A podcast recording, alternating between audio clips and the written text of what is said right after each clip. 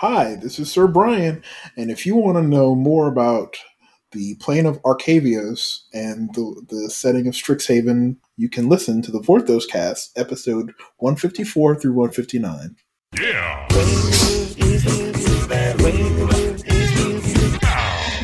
Welcome, fellow adventurers. It's me, Mr. Combo No. 5. You can find me at Mr. Combo No. 5 on Twitter. I'll spell that except for the 5. And you can find the other content I do over here at CMD Tower, whether it's Brews and Builds, Eternal of Hot Takes, MTG Action 4 News. Just head over to cmdtower.com. And I'm Sir Brian. I can be found on Twitter at MTG Lord of Leaves. And on the Vorthos cast on occasion, though I haven't been on in a couple months because of sickness and travel and other work-related things. So, well, this is going to be awkward, but if you're looking for more lore discussion, Brian, what were they talking about last time you heard? Actually, they had the writer of the Kamigawa stories on this week. Unfortunately, I wasn't able to be on it because they had to redo the recording earlier today than I get off work. So, should be a good episode, but I won't be on it. Well, hey, you know what? That's okay, because next week we have Josh Lee Kwai on MTG Action 4 News, and Tuck won't be able to make it, but I don't know if that's because he's purposely avoiding Josh, because he knows that he'll hashtag coming for him, Jimmy, or if he'll just wreck him on a future episode of Game Nights. All good. Well, guys, we're going to start off with stories that gets left hanging. As Sir Brian opened up, we're on Arcavios and Strixhaven, a.k.a. a ripoff of Hogwarts. I get it. They did 5 schools. Hogwarts is 4. I get it. I mean, technically, Magic had a wizard school long before Harry Potter came out, so I don't want to hear it. But the cool thing about this, guys, is we got 5 enemy colors with these schools, and each of the schools are named after the elder dragon that founded it. Really, I personally feel this was Wizards' way of moving away from "is it?" and then bringing on, I don't care enough to even remember what the new ones are called. Brian, help me out. You've got Loreholt.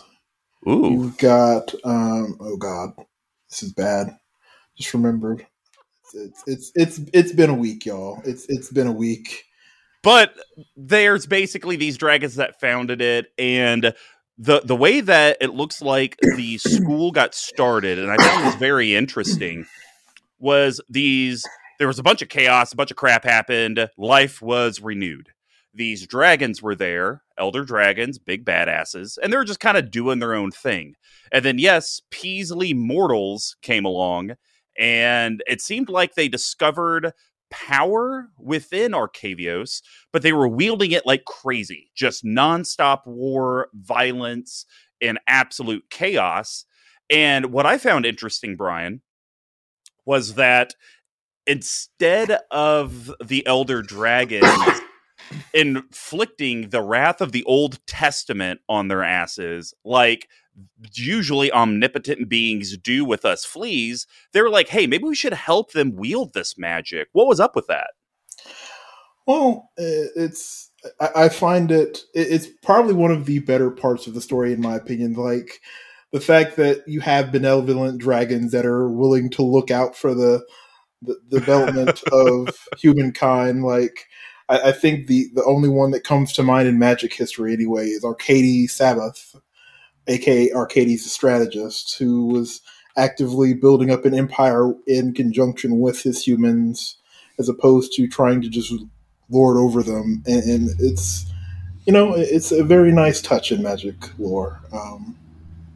Well, you know, I thought that was pretty interesting. And obviously each of the dragons, if you guys go look at the color sets, it's really going to show the flavor of the dragon. They really did find each school or subset of Strixhaven in their image. So I really liked that. You know, that's very on flavor with a lot of other, you know, we could even use the Harry Potter example, Godric Gryffindor. Gryffindor resembled the things that were popular to him. I'm sorry, we don't have other good examples. What do you want to do? Friday Night Lights? I don't know anything about that.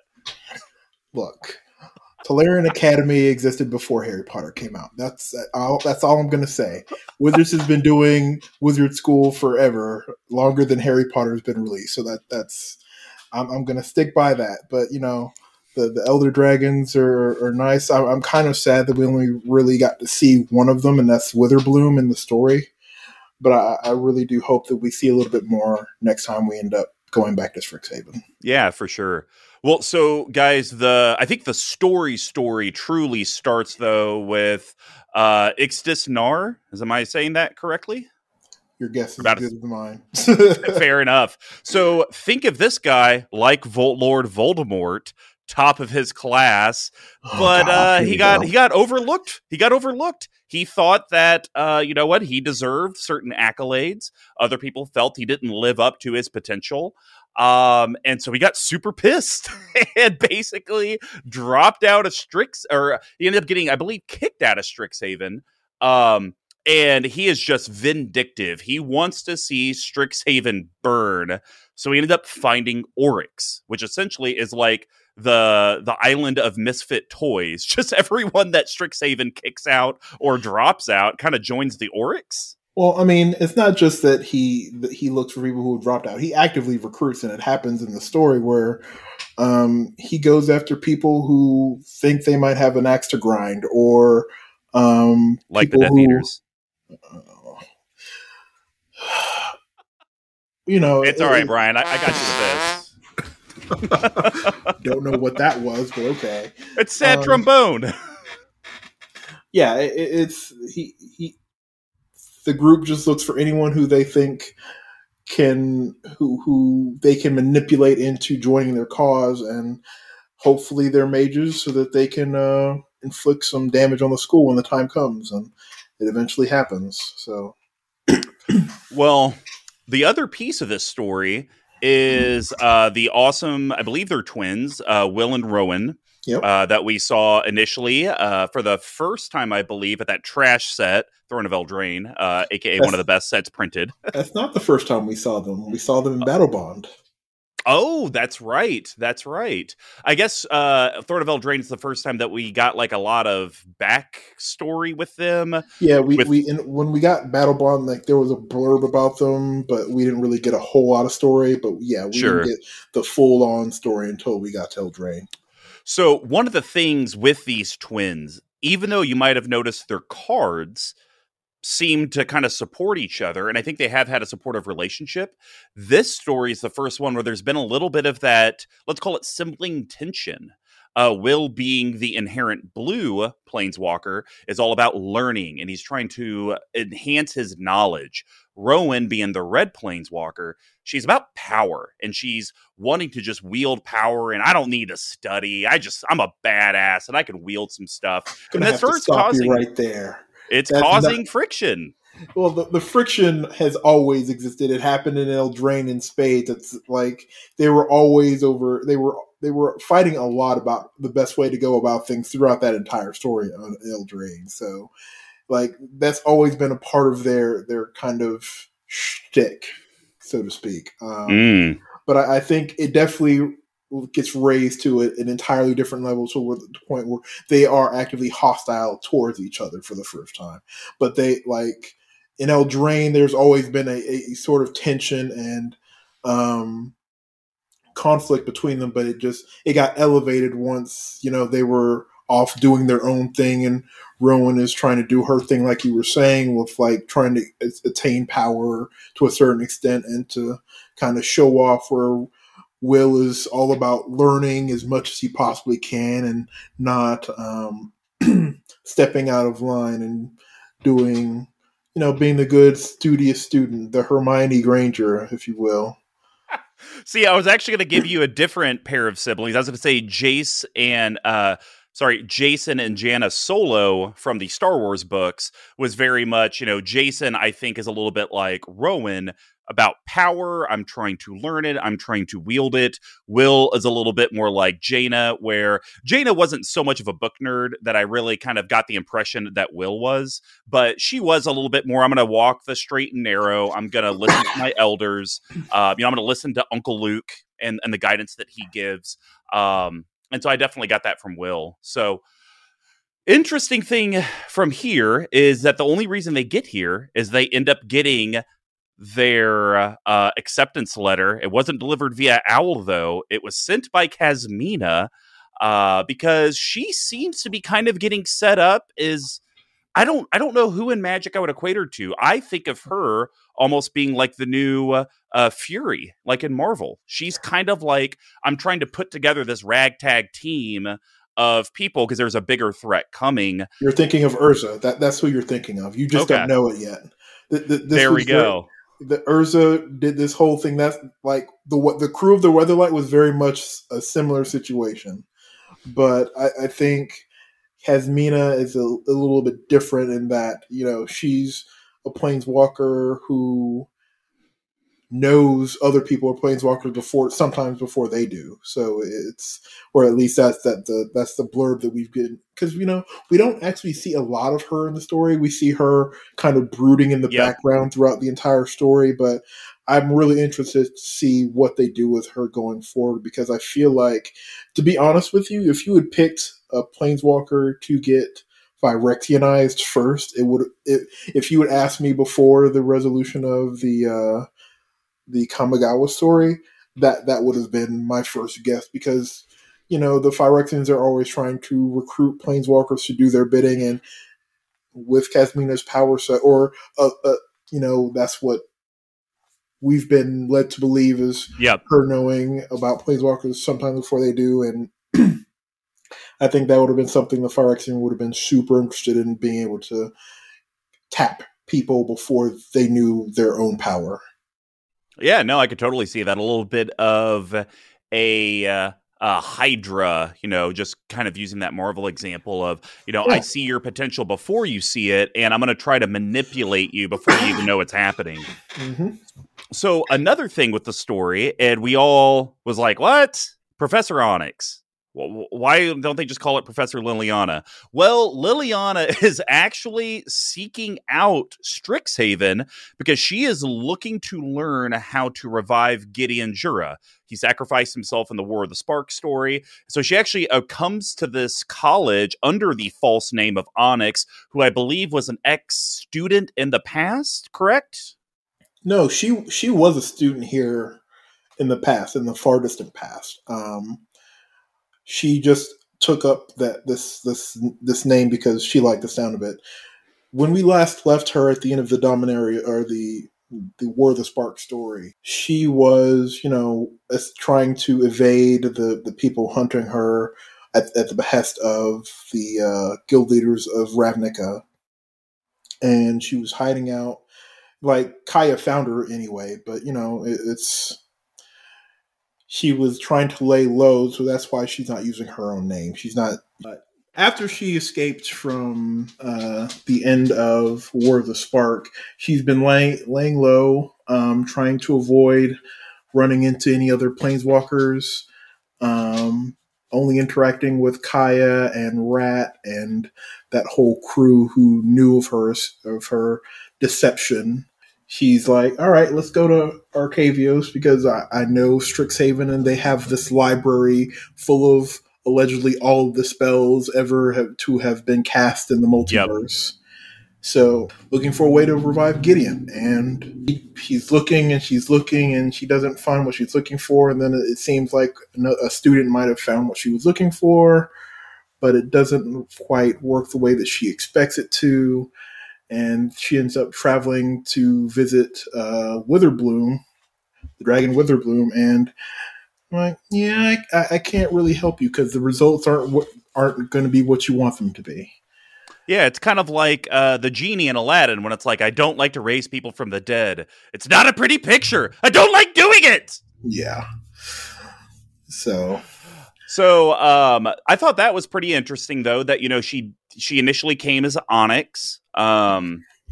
Then we get introduced to another planeswalker. And I think the thing I found interesting about the story is that a lot of planeswalkers came to Arcavios Like, it's just like all different. It wasn't like, hey, we're all coming together. We're doing a group all-inclusive vacation. It's just all, everyone had like a different reason to come to this plane. And it all just kind of coincided at the same time. Because now we had Lukka coming. Lukka, you guys might remember, was the planeswalker from the Beast set that we did, the Godzilla, Ikoria. Came into that. And so Lukka's there, and he doesn't really like Strixhaven. You know, I think there's a myriad of stuff, but if we just had to boil it down to a simple thing, he just seems like they're too controlling and I guess maybe judgmental. I don't really know. Like he gets a very hostile vibe from the townspeople who are there when he walks into the pub, because like they don't really trust strangers and they're kind of uptight about it. So. Sounds like one of the local areas around my house. They are very uptight. So, of course, who have we talked about is embracing outcasts and recruiting them? Well, it's Oryx. And so Oryx is like, hey, Lukka, you want to join me? And Oryx really wanted Lukka to join because of Luca's ability to, I don't know if it's inherently control animals or influence them, but he could control creatures to an extent. Yep, and right. Oryx used Lukka to basically command a mage hunter creature army. So just to be clear here, the leader of the Oryx is Extus, but the Oryx are the name of the group, right? Yep. So, but yeah, Extus recruits them after basically, it's funny, the villagers are super hostile to him because they don't trust him because they think he's an Oryx, but that ends up turning and driving him right into their arms, which is a cruel twist of fate if it were. But you know what? I'm sorry, guys. In real life, if someone comes to you and you reject them, just assume they're going to go to your worst enemy and probably cause chaos. Yeah, like that's why it doesn't hurt to be kind to people. Like exactly. It's free. So these mage hunters, though, you guys may recall them in the set. These are the ones where it's a lot of times like whenever your opponent casts an instant or sorcery spell, they lose a life or take a point of damage, things like that. So Lukka gets suckered into that, and I actually don't know, Brian, like. Boil it down. Is Lukka inherently a good person, bad person, or are they a gray Jedi, if you will? No, he's a very selfish and twisted human. He puts himself in the victim light, regardless of whether he actually belongs. I don't think he is. It's almost never right to call him a victim because a lot of the circumstances that he's in, he put himself there. Like at the beginning of the story of Ikoria, he kind of was given a raw deal being a bonder of sorts without his knowledge, but the way that he goes about writing the situation and just like there was an end for him to be able to rejoin his society over time without causing as much havoc and destruction in the way that he did. So he had a chance to be a righteous savior in a way to unify the bonders and the people of the big city that he's from, but he chose violence. Like literally he chose violence. He took his squeamy gee coin, he flipped it, and he got get up and fight. And he was like, well, I guess I'm whooping ass today.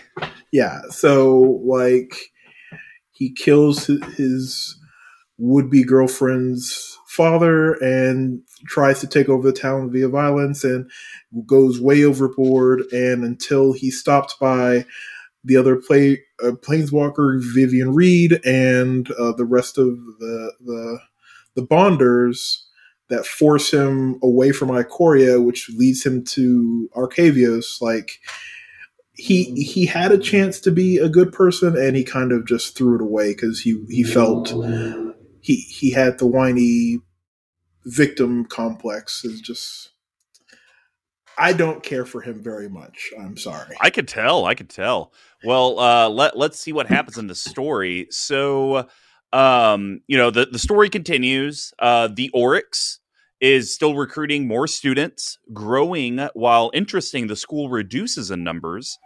Kasmina actually, I guess, bumps into Lukka at some point and actually sees this like multiversal potential in him. So with your disdain for Lukka, how do you feel that Kasmina may actually be like seeing something in this planeswalker and may try to convert him to be good?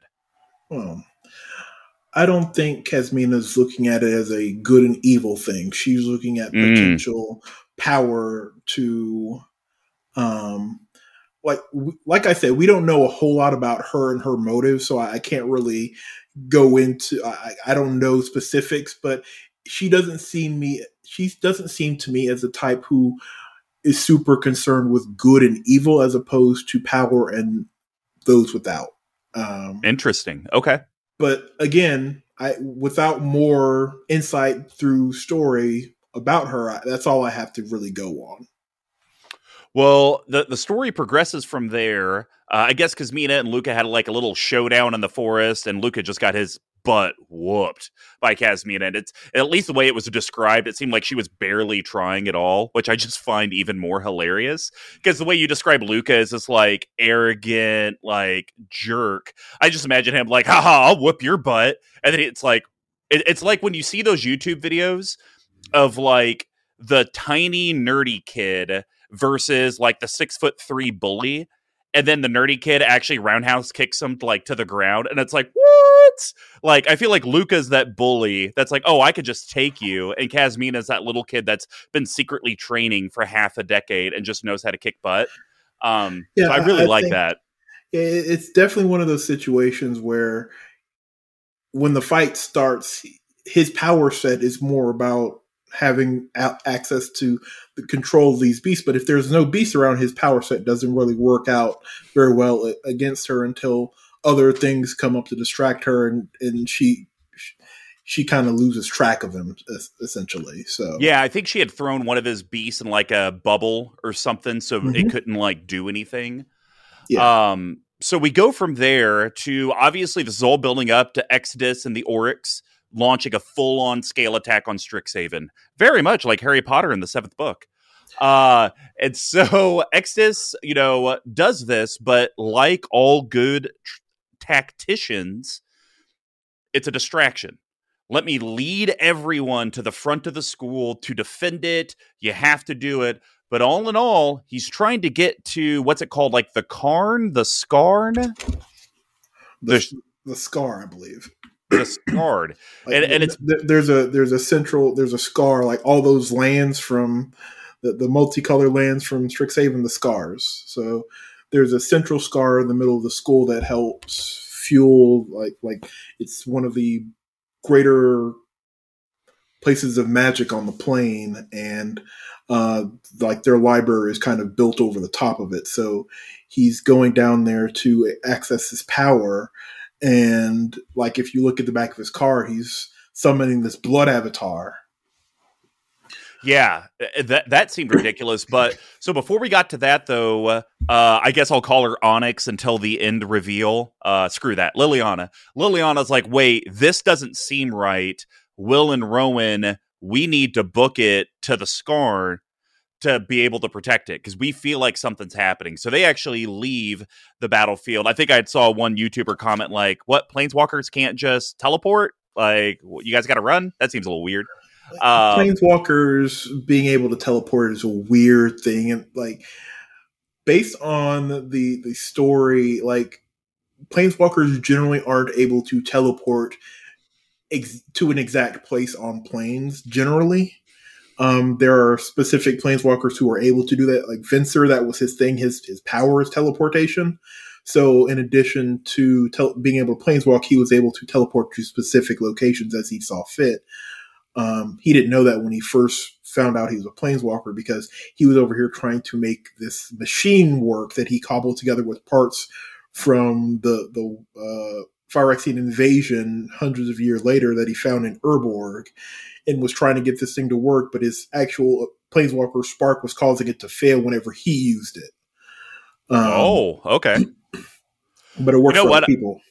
I totally just thought of a very funny Planeswalker ability for Venser. They should totally do one to where it is like the traditional Venser where you exile him and bring him back to the battlefield at the end step. But what it should be, knowing like Little Chaotic, and he's the only one that could really do it as his power. It'd be funnier, though, if it was like he exiles and he returns to the battlefield under a random controller's board state. And then if it's like not yours, you get some token of something. Like, I think that'd be kind of a funny thing. It's almost chaos. Like, Sean, roll the dice. Who knows where it goes? Spencer's dead, though. Well, you know what? Gideon's dead. Lily's going to do something, or Onyx. Like he literally gave his spark and his heart up to Karn, so Karn wouldn't be corrupted by the Phyrexian oil. So, well, hey, Phyrexian's coming back. Venser could be back. No, nobody's dead. No, that's not how this works. Well, we're taking it back. So the cool thing, and Brian mentioned it earlier, you would think these elder dragons would come up and defend their school. I think Witherbloom is the only one that does. And it just unleashes pure dragon fire on all of these mage hunters out there, which I thought was pretty cool. I like that. And then at some point, I think during this, Kasmina ends up like transporting Lukka like away from the battle. And he's just like, well, and I think that's the last time we actually see Lukka in the story, correct? Yeah, she teleports him away, and because of that, all the mage hunters kind of start going wild on three people. Yeah. So they, instead of like aiding the Oryx, they're hunting everybody. So the next part of the story, I talked about how Onyx and the twins show up. But they show up literally as Extus is summoning this blood avatar. Brian, can you give us just a little insight to what is this Blood Age avatar and how it came from some chaotic past of this plane? So I believe it was just a spell that he was channeling to summon this creature that he thought could destroy the school. And basically, once Rowan got down there, she was basically fighting him for control of the thing. So I don't recall the specifics of where he found that spell or why he chose that spell specifically, but it is my understanding that it was just something that he used he was just planning to use it to destroy the school, and it didn't have any real super huge significance other than that was his tool to destroy the school. Yeah, so what I'd kind of learned about it is apparently the Blood Age avatar is a culmination of the actual Blood Age. So if you look at it, it's before Strixhaven was founded, as I talked about, where it was just like humans were causing chaos and violence. And literally this was the battlefield soaked in blood. And it was some sort of spell channeling that violence into this one being. So this being's there. It's just wrecking. And this is the cool thing, is you definitely saw Will and Rowan put aside the sibling bickery and actually start to work together, because as she was wielding this chaotic magic, she couldn't control it, but Will, because he was a little nerd, had his head in the books and was like helping her control that magic to be able to push the blood avatar, I believe, into some sort of multiversal portal or just back to where it came from. I don't remember the specifics of that. For some reason, I'm remembering that basically they started feeding power to it until it exploded, but maybe I'm thinking something else. Yeah, so the interesting thing is the Blood Age avatar actually lives at the end of the story.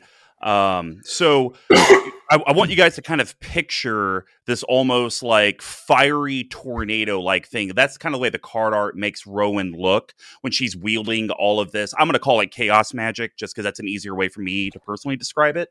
But she's wielding all of this, and then Will is kind of pushing his power into hers, and they're kind of channeling it together at the blood avatar. The hilarious thing, guys, you could guess it. Guess who the blood avatar did kill Exodus. Because if you ever summon an all-powerful demon thinking it's going to work for you, it's probably not going to happen. I'm just saying. It's probably going to kill you. I mean... Come on. Are you saying that working with demons isn't a good idea all the time? I know. It's weird. Even some of the times, I'd argue probably not. So, Exodus is dead. The Blood Avatar is getting pushed back to where it came from. But literally, as it's about to go, it swings its axe out and actually cuts off Will's leg. So he's one-legged Dan over here. And they get the Blood Avatar finally pushed back. Story's over. We kind of have this nice intermission, or this kind of closing. Kasmina, that's where we find out she's recruiting for what's somewhat described as like a shadowy cabal for a greater threat coming. Onyx finally tells the school, hey, I'm Liliana. And they even offer her a position at the school, which one YouTube comment was pretty funny. Like, wait, you're saying that I lied to get a job. I saved the school, tell you that I lied to get the job, and now you want to offer me a job? That seems, I don't know, maybe not the best message for the kids, that if you lie, you get what you want at the end of the day. But one of the interesting things, and this is where I'd like to kind of get some of your insight, she's doing it with kind of the implication that she will be able to teach necromancy and learn necromancy. I don't want to hear future thoughts, but just on that, do you think that's an interesting tidbit that could lead to a future story? There are those who would say necromancy is not inherently evil until you make it evil.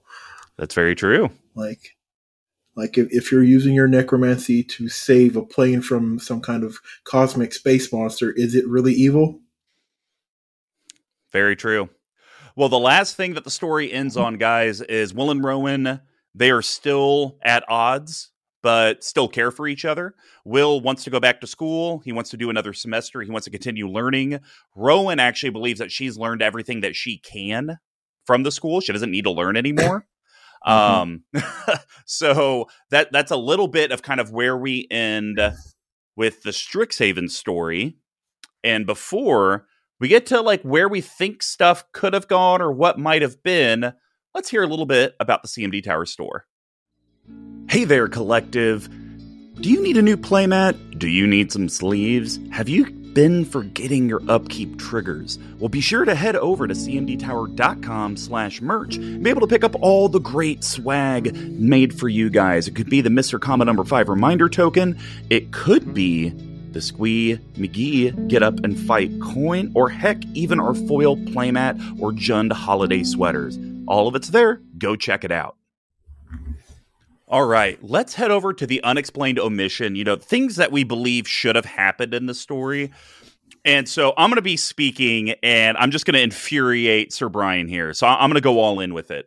As I've been joking, a lot of people kind of made jokes that this was kind of a Harry Potter set. I mean, we just got Street Fighter secret layers. Don't come at me with it.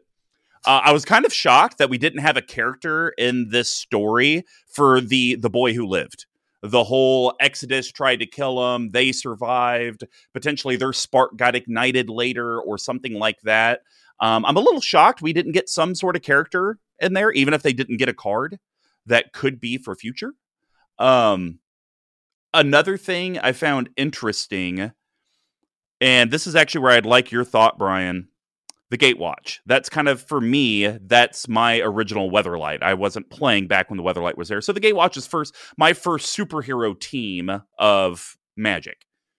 I liked the passing of the torch feeling of Liliana being there and saying, you know what, I'm going to stay at school and teach. Do you think they could have, and I get it, past stories might have made it impossible, but do you think there could have been something there with like Liliana, Nissa, Jace, and I'm just going to say Chandra for a red one. I don't really have a good white. I guess you could say for white, I don't even know who I put there. Okay, we'll just say Teo. He's not as important, because I know Gideon's really the white Gatewatch member. But, Elspeth. Okay, Elspeth. Do you think it would have been a cool direction if they would have had the Gatewatch come to the school And each of them play like this Liliana-like role. And then when we leave this plane, we're done. Hands are clean at the Gatewatch. They're here teaching at the school. We could pull on them when we need to get them. But now this is, let's let a new era of Planeswalkers come in. Do you think that would have worked? I don't think it was necessary. I don't know how it would have fit either. Sure. Just because, you know, the Gatewatch is kind of doing their own thing right now, and also only one of them actually knows Liliana's alive, so that I think they're waiting to set up that reveal. So I think the way that they've done it is just fine. They're leaving a string out there to be pulled eventually. Eventually, like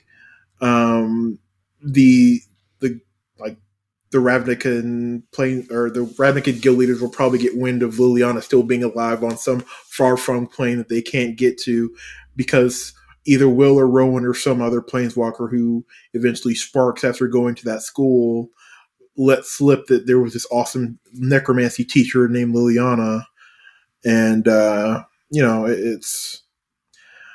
I think the way that, like, I've never been one to begrudge Wizards of putting out strings as long as they plan on pulling on those strings sooner or later. I've given them a lot of grief on Twitter about, resolving this whole Mirrodin / new Phyrexia string for years, because, like, we haven't seen Koth in literally a decade. Plus, so I'm just like, you know, he's out just doing mountain things, man. Out there doing mountain things. It's literally on the flavor text for Dark Steel Plate. He's going to be fighting forever. So, so you're saying he's not doing what Wolverine did in that Logan, or in I think it was just the Wolverine, where he just goes off into a mountain and is sleeping and being a nomad. Like, he's just constantly fighting. Not. He's. I doubt he's doing that whole thing. Well, the only other one that I have, and we talked about this at Kaldheim with Ugin. I know I'm getting more into the lore as we do these episodes, and I've understood that Ugin hasn't really had a big presence like a Nicol Bolas and some of the other Elder Dragons. And that's been one that I know Murphis talked about. Like, I'd like to get more Ugin. Let me get more Ugin in here. Do you think it could have been something where, like, maybe Ugin wasn't in the story as a prominent figure, but if there was something at the end that he was kind of like maybe the guy pulling the strings, or he was overwatching these 5 Elder Dragons and what was happening, do you think that could have been something that they could have explored, even if it was just a Easter egg? Ugin is not... From the characterization that we've gotten from him so far, he does not seem like a string puller. He is an observer. He's all about just watching things progress. It wouldn't surprise me for him to be involved with the Elder Dragons of Strixhaven after, him not... I don't think he begrudges any interaction with humanity. So I think he's definitely more of the type that would be interested in knowing about the school and observing it and seeing how the dragons interact with the faculty and students of the school. But he doesn't strike me as a someone who would be pulling the strings to some sort of conflict on Strixhaven. Okay. Well, like, what did you think was maybe an omission in the story set? Was there... I know, for me, this felt like the first time we've ever visited Arcavios. Is that correct? It is. Okay. So I know we don't have like past sets to really work off of, but what did you feel like got left out? So we have the colorless creatures that are known to have been super... like mysterious and powerful on the plane, but they don't really get a whole lot of story time within the plane. I find that super interesting that, the Archaics, or what they're called, and like we don't like. I kind of, I know that they exist because they're on cards, but you know, it would be interesting. We know Liliana sought them out to in her search for this magic that she's seeking to bring back Gideon, but you know, I feel like that would have been something interesting, even to have seen like maybe Extus experimenting on something like that or trying to wield his power from that. That's something that I would have expected to see, and we didn't really get that at all. So we didn't get any interaction with the Archaics really. So yeah, actually, to that point, it could have been a cool, because they could have easily translated that to a card where it's like Extus is sacrificing X amount of Archaics to try to make his spell work. And it could have been one of those, you know, X spells where it's like if X is 5 or less, you get this. If it's 10 or less, you get this and this. It could have been one of those things, the more things that you sacrifice on the board, like the bigger the effect is, but you never get that blood avatar that he was going for. That could have been a very cool thing, and it would have made perfect sense. Yeah, possibly. Cool. Anything else that you feel was left out? I mean, obviously they didn't put a card in the set that was a wand. I mean, that's just clearly a miss, but you know. Oh God, here we go. Like other than, like I said before, seeing more interactions with the actual dragons, that was something I would have been interested in. But, you know, we got to leave something for the next time we visit. Also, more of Kasmina. You know, I'd love to see her interactions with more of the students, because we kind of get the impression that she's kind of an overseer. We don't know. We don't actually see her teach any classes or, like, really interact. She's kind of like Dumbledore. No. Well, so the last thing that I'll say is, I know these are just the enemy dragons. Do you think the ally dragons are also on Arcavios or a, we'll call it connecting plane? You know, one that's maybe very close or similar to this. Like, I'm just wondering when, because you know they're going to come out with the ally dragon, so they can rename the ally colors. It's going to happen. They're probably not doing it on this plane. Okay. The way that they've talked about the lore of this plane, I don't see them. Like, it wouldn't have surprised me if, like, on the other side of this plane there was a rival school and they could have been founded by other dragons. But the way that they've talked about the school on the plane, it does not leave a lot of room for that to be introduced. Who's to say that? Well, that's not to say that Wizards won't do it later, but you know, retconning is a thing. But I don't foresee that based on what's been done so far. Yeah, they very well could do a tri-planeswalker tournament, and they come from other planes to compete. Well, students of the school aren't planeswalkers. Not all of them. They have 2. Oh, no, I understand. But then they would somehow, I'm just saying, it could happen. No, it happened in the it happened in movies. It happened in books, Harry Potter related. And we all know that magic is based off of Harry Potter. But before Brian blows a gasket, let's hear about our patrons and get to the last segment for the episode. Do you like CMD Tower content? Do you wish you could have more of it? Well, you should head over to our Patreon, patreon.com/CMD Tower.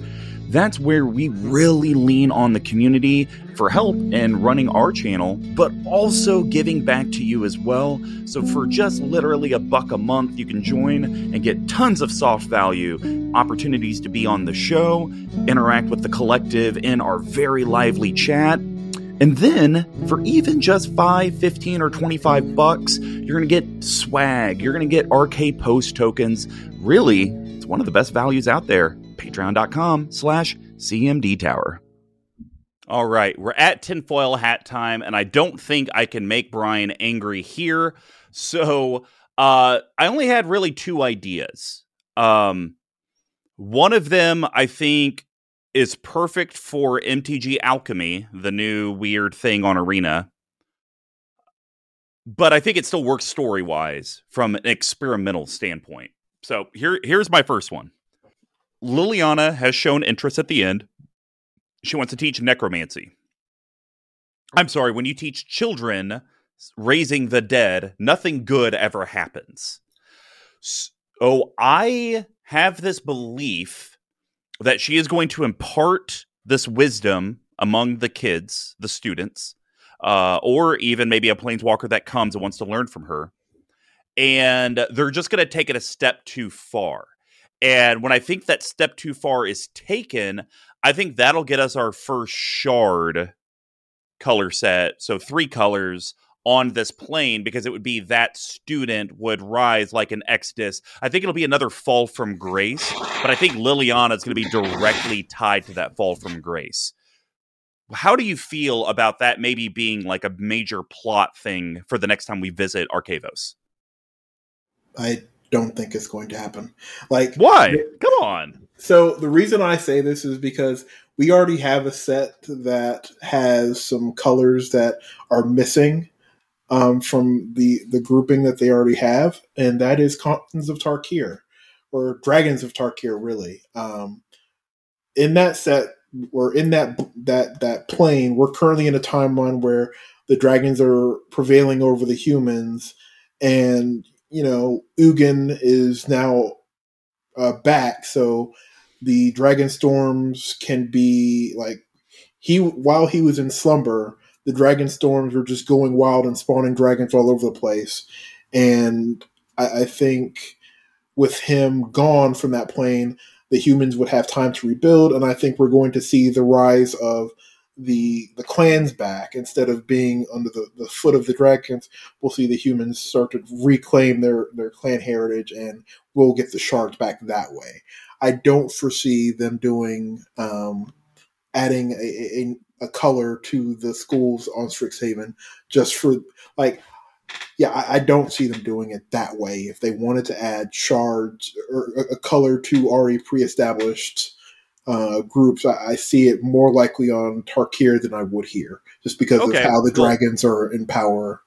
Colors aside then, though, but still, like because I mean, you could even say, okay, that introduces ally colors. I don't really care, but like, what do you think though about the next kind of a big piece of the next story when we revisit is a student falling from grace because of something Liliana taught them and her kind of dealing with those ramifications? Like I was saying earlier, I don't think necromant, like the way that the way that magic is framed, necromancy doesn't always have to be evil. I understand. It's how you use it, and I don't think they're willing to just make one of the, like, they're already trying to have her on a redemption arc. I don't think they're trying to set her up for another failure so soon. I think, especially with her having her motives as trying to look out for Will and Rowan in their time of need, fighting Extus, instead of just leaving them to die. Like, you know, I think they're not so eager to just throw her under the Gideon bus of being to blame for something that a student has done.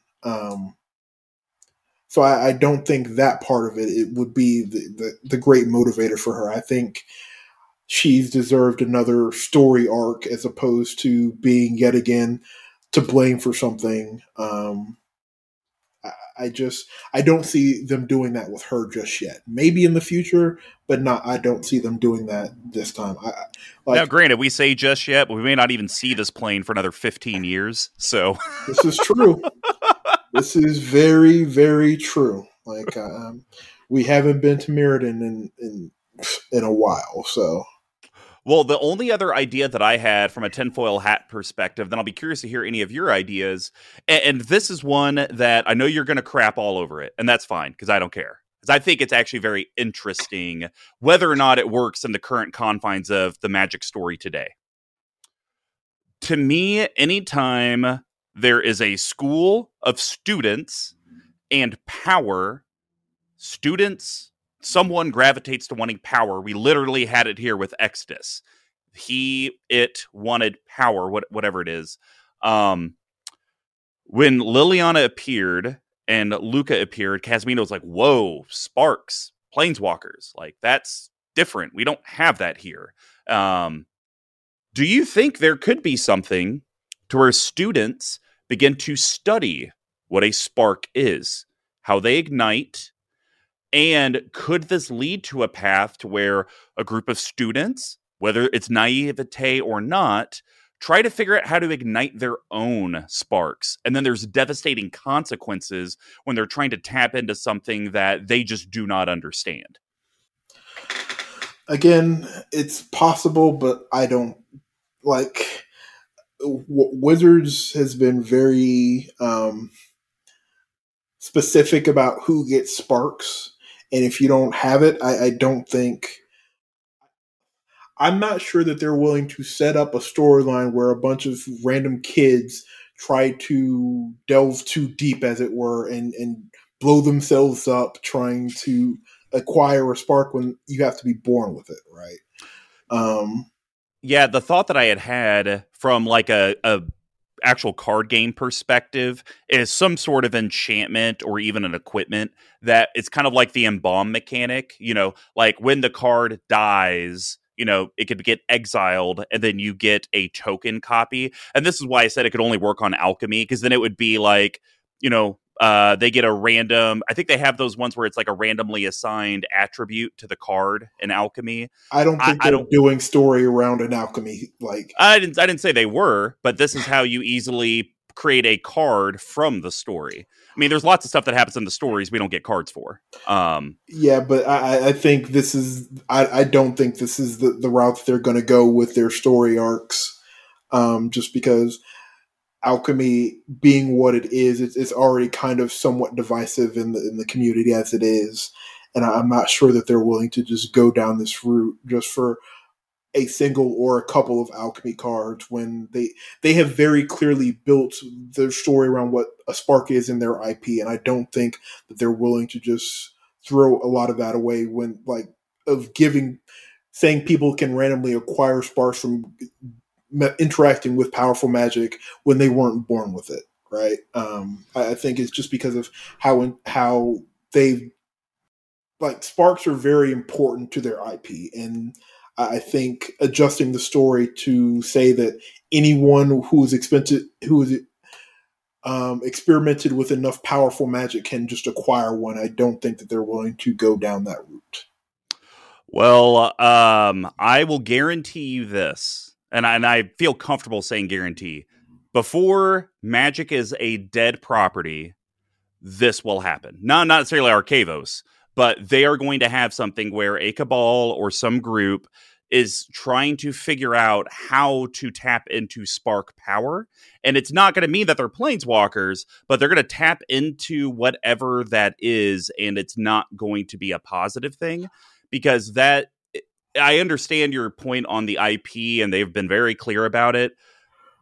If you're not evolving as a company and as a game, then you're going to fall behind, and you can't just put your feet in the mud and say I refuse, you have to be born with it. So no, what you're saying right there is very different from what you initially said, because there are people who have just tried to delve into what the power of a spark is. That's how we got the original Phyrexians. That's what Yawgmoth was doing.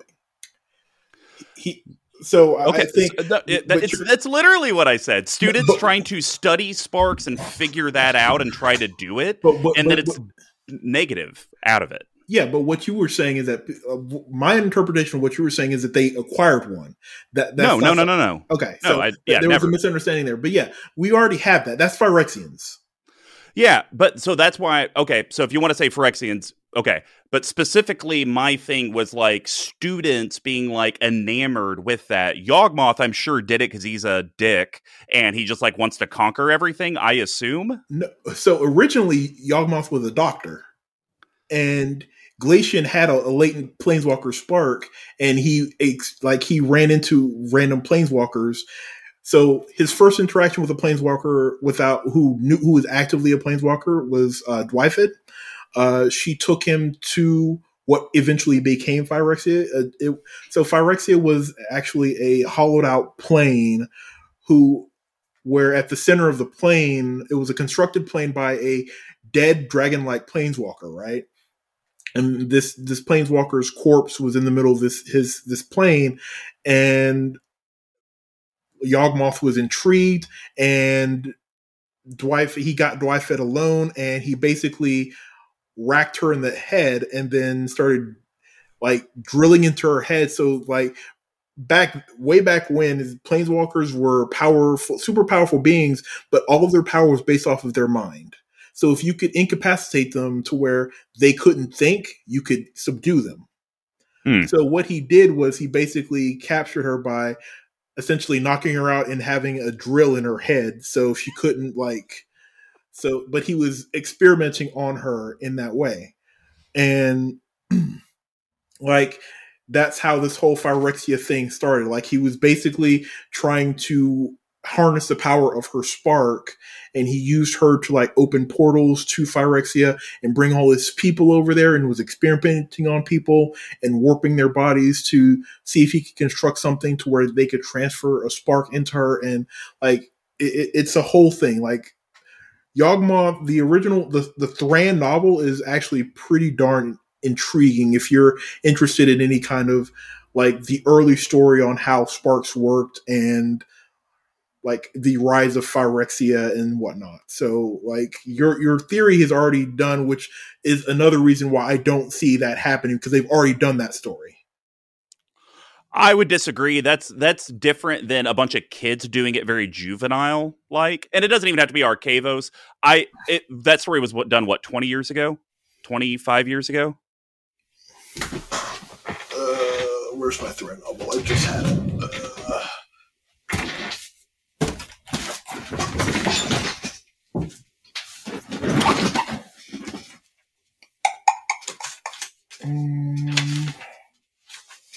The copyright date, December 2002. The next novel coming out 1999. All right, so we'll just say 20 years. I think, Brian, in the last 20 years, we've had three revivals of Batman, of Spider-Man, all doing the same stories in a different way. So that's why if it had happened in the last decade, sure, 20 years, it's something, even if they feel at its core is the same. But when it's a bunch of kids, it's totally different than this doctor that's obsessed with a thing. That's a cool concept, but they already have so many storylines they already haven't touched in. Well, years. Then quit coming out with more damn planes and just finish up those stories. You're giving them a lot of credit. They're not doing that. They're not. Well, Brian, what are your tinfoil hat things while we wrap up the episode? So my tinfoil hat theory is that. Something's going to happen with the Archaics. Somebody's going to try to some group of intrigued kids are going to. Here we go. Just give me my intrigued kids getting into shit. That's all I want. Yeah, whatever. They're going to go try to do something with the Archaics, and it's going to trigger some kind of master or legendary Archaic who rises up and has the Archaics march on the school. Maybe that's something that happens. Or maybe the Phyrexians come and invade with Tameo and Jin Kataxis. He's like, ooh, raw material. And he comes and invades the school. And they come and turn all these kids into the next batch of Phyrexians. Who knows? That would be interesting. Do you almost think they would want to come and try to steal that snarp, the shard snarl thing? Yeah, the snarl. Possibly. It could be a source of power for their extraplanar bridge that's currently embedded in Tezzeret, so who knows? Yeah. One thing I just thought of before we wrap up, do you think there could be a 5-color Elder Dragon in a future set? Something that's been slumbering, all this crap that's happened, whether it's a good guy or bad guy. Do you think we could see a 5-color since we have the 5 enemy colors? I mean, anything's possible, but I doubt it. Oh, okay. Yeah. I the 5-color stuff has always been, that's been more intriguing to me the last few years, because they've been giving us way more, and it's almost too much at this point. Every set has 2 or 3, it seems 5-color legends that are available. So it would be nice if we have sets that don't. Yeah, that's solely because they want to be able to support Brawl on MTG Arena. They want every color to be represented, or every color combination to be represented equally in Brawl. So I'm not going to hold my breath if you're hoping for that to end anytime soon. Well, I'll hold my breath just until the end of the episode. Well, I'm Mr. Combo No. 5. You guys can find me at Mr. Combo No. 5 on Twitter, all spelled out except for the 5, and on all the other content we have here at CMD Tower. Brian, and you can find me at MTG Lord of Leaves on Twitter and on the Vorthos cast when I eventually stop having work issues and sickness and stuff. So, and we will see you guys at the next Multiversal Destination, Planeswalker. Yeah.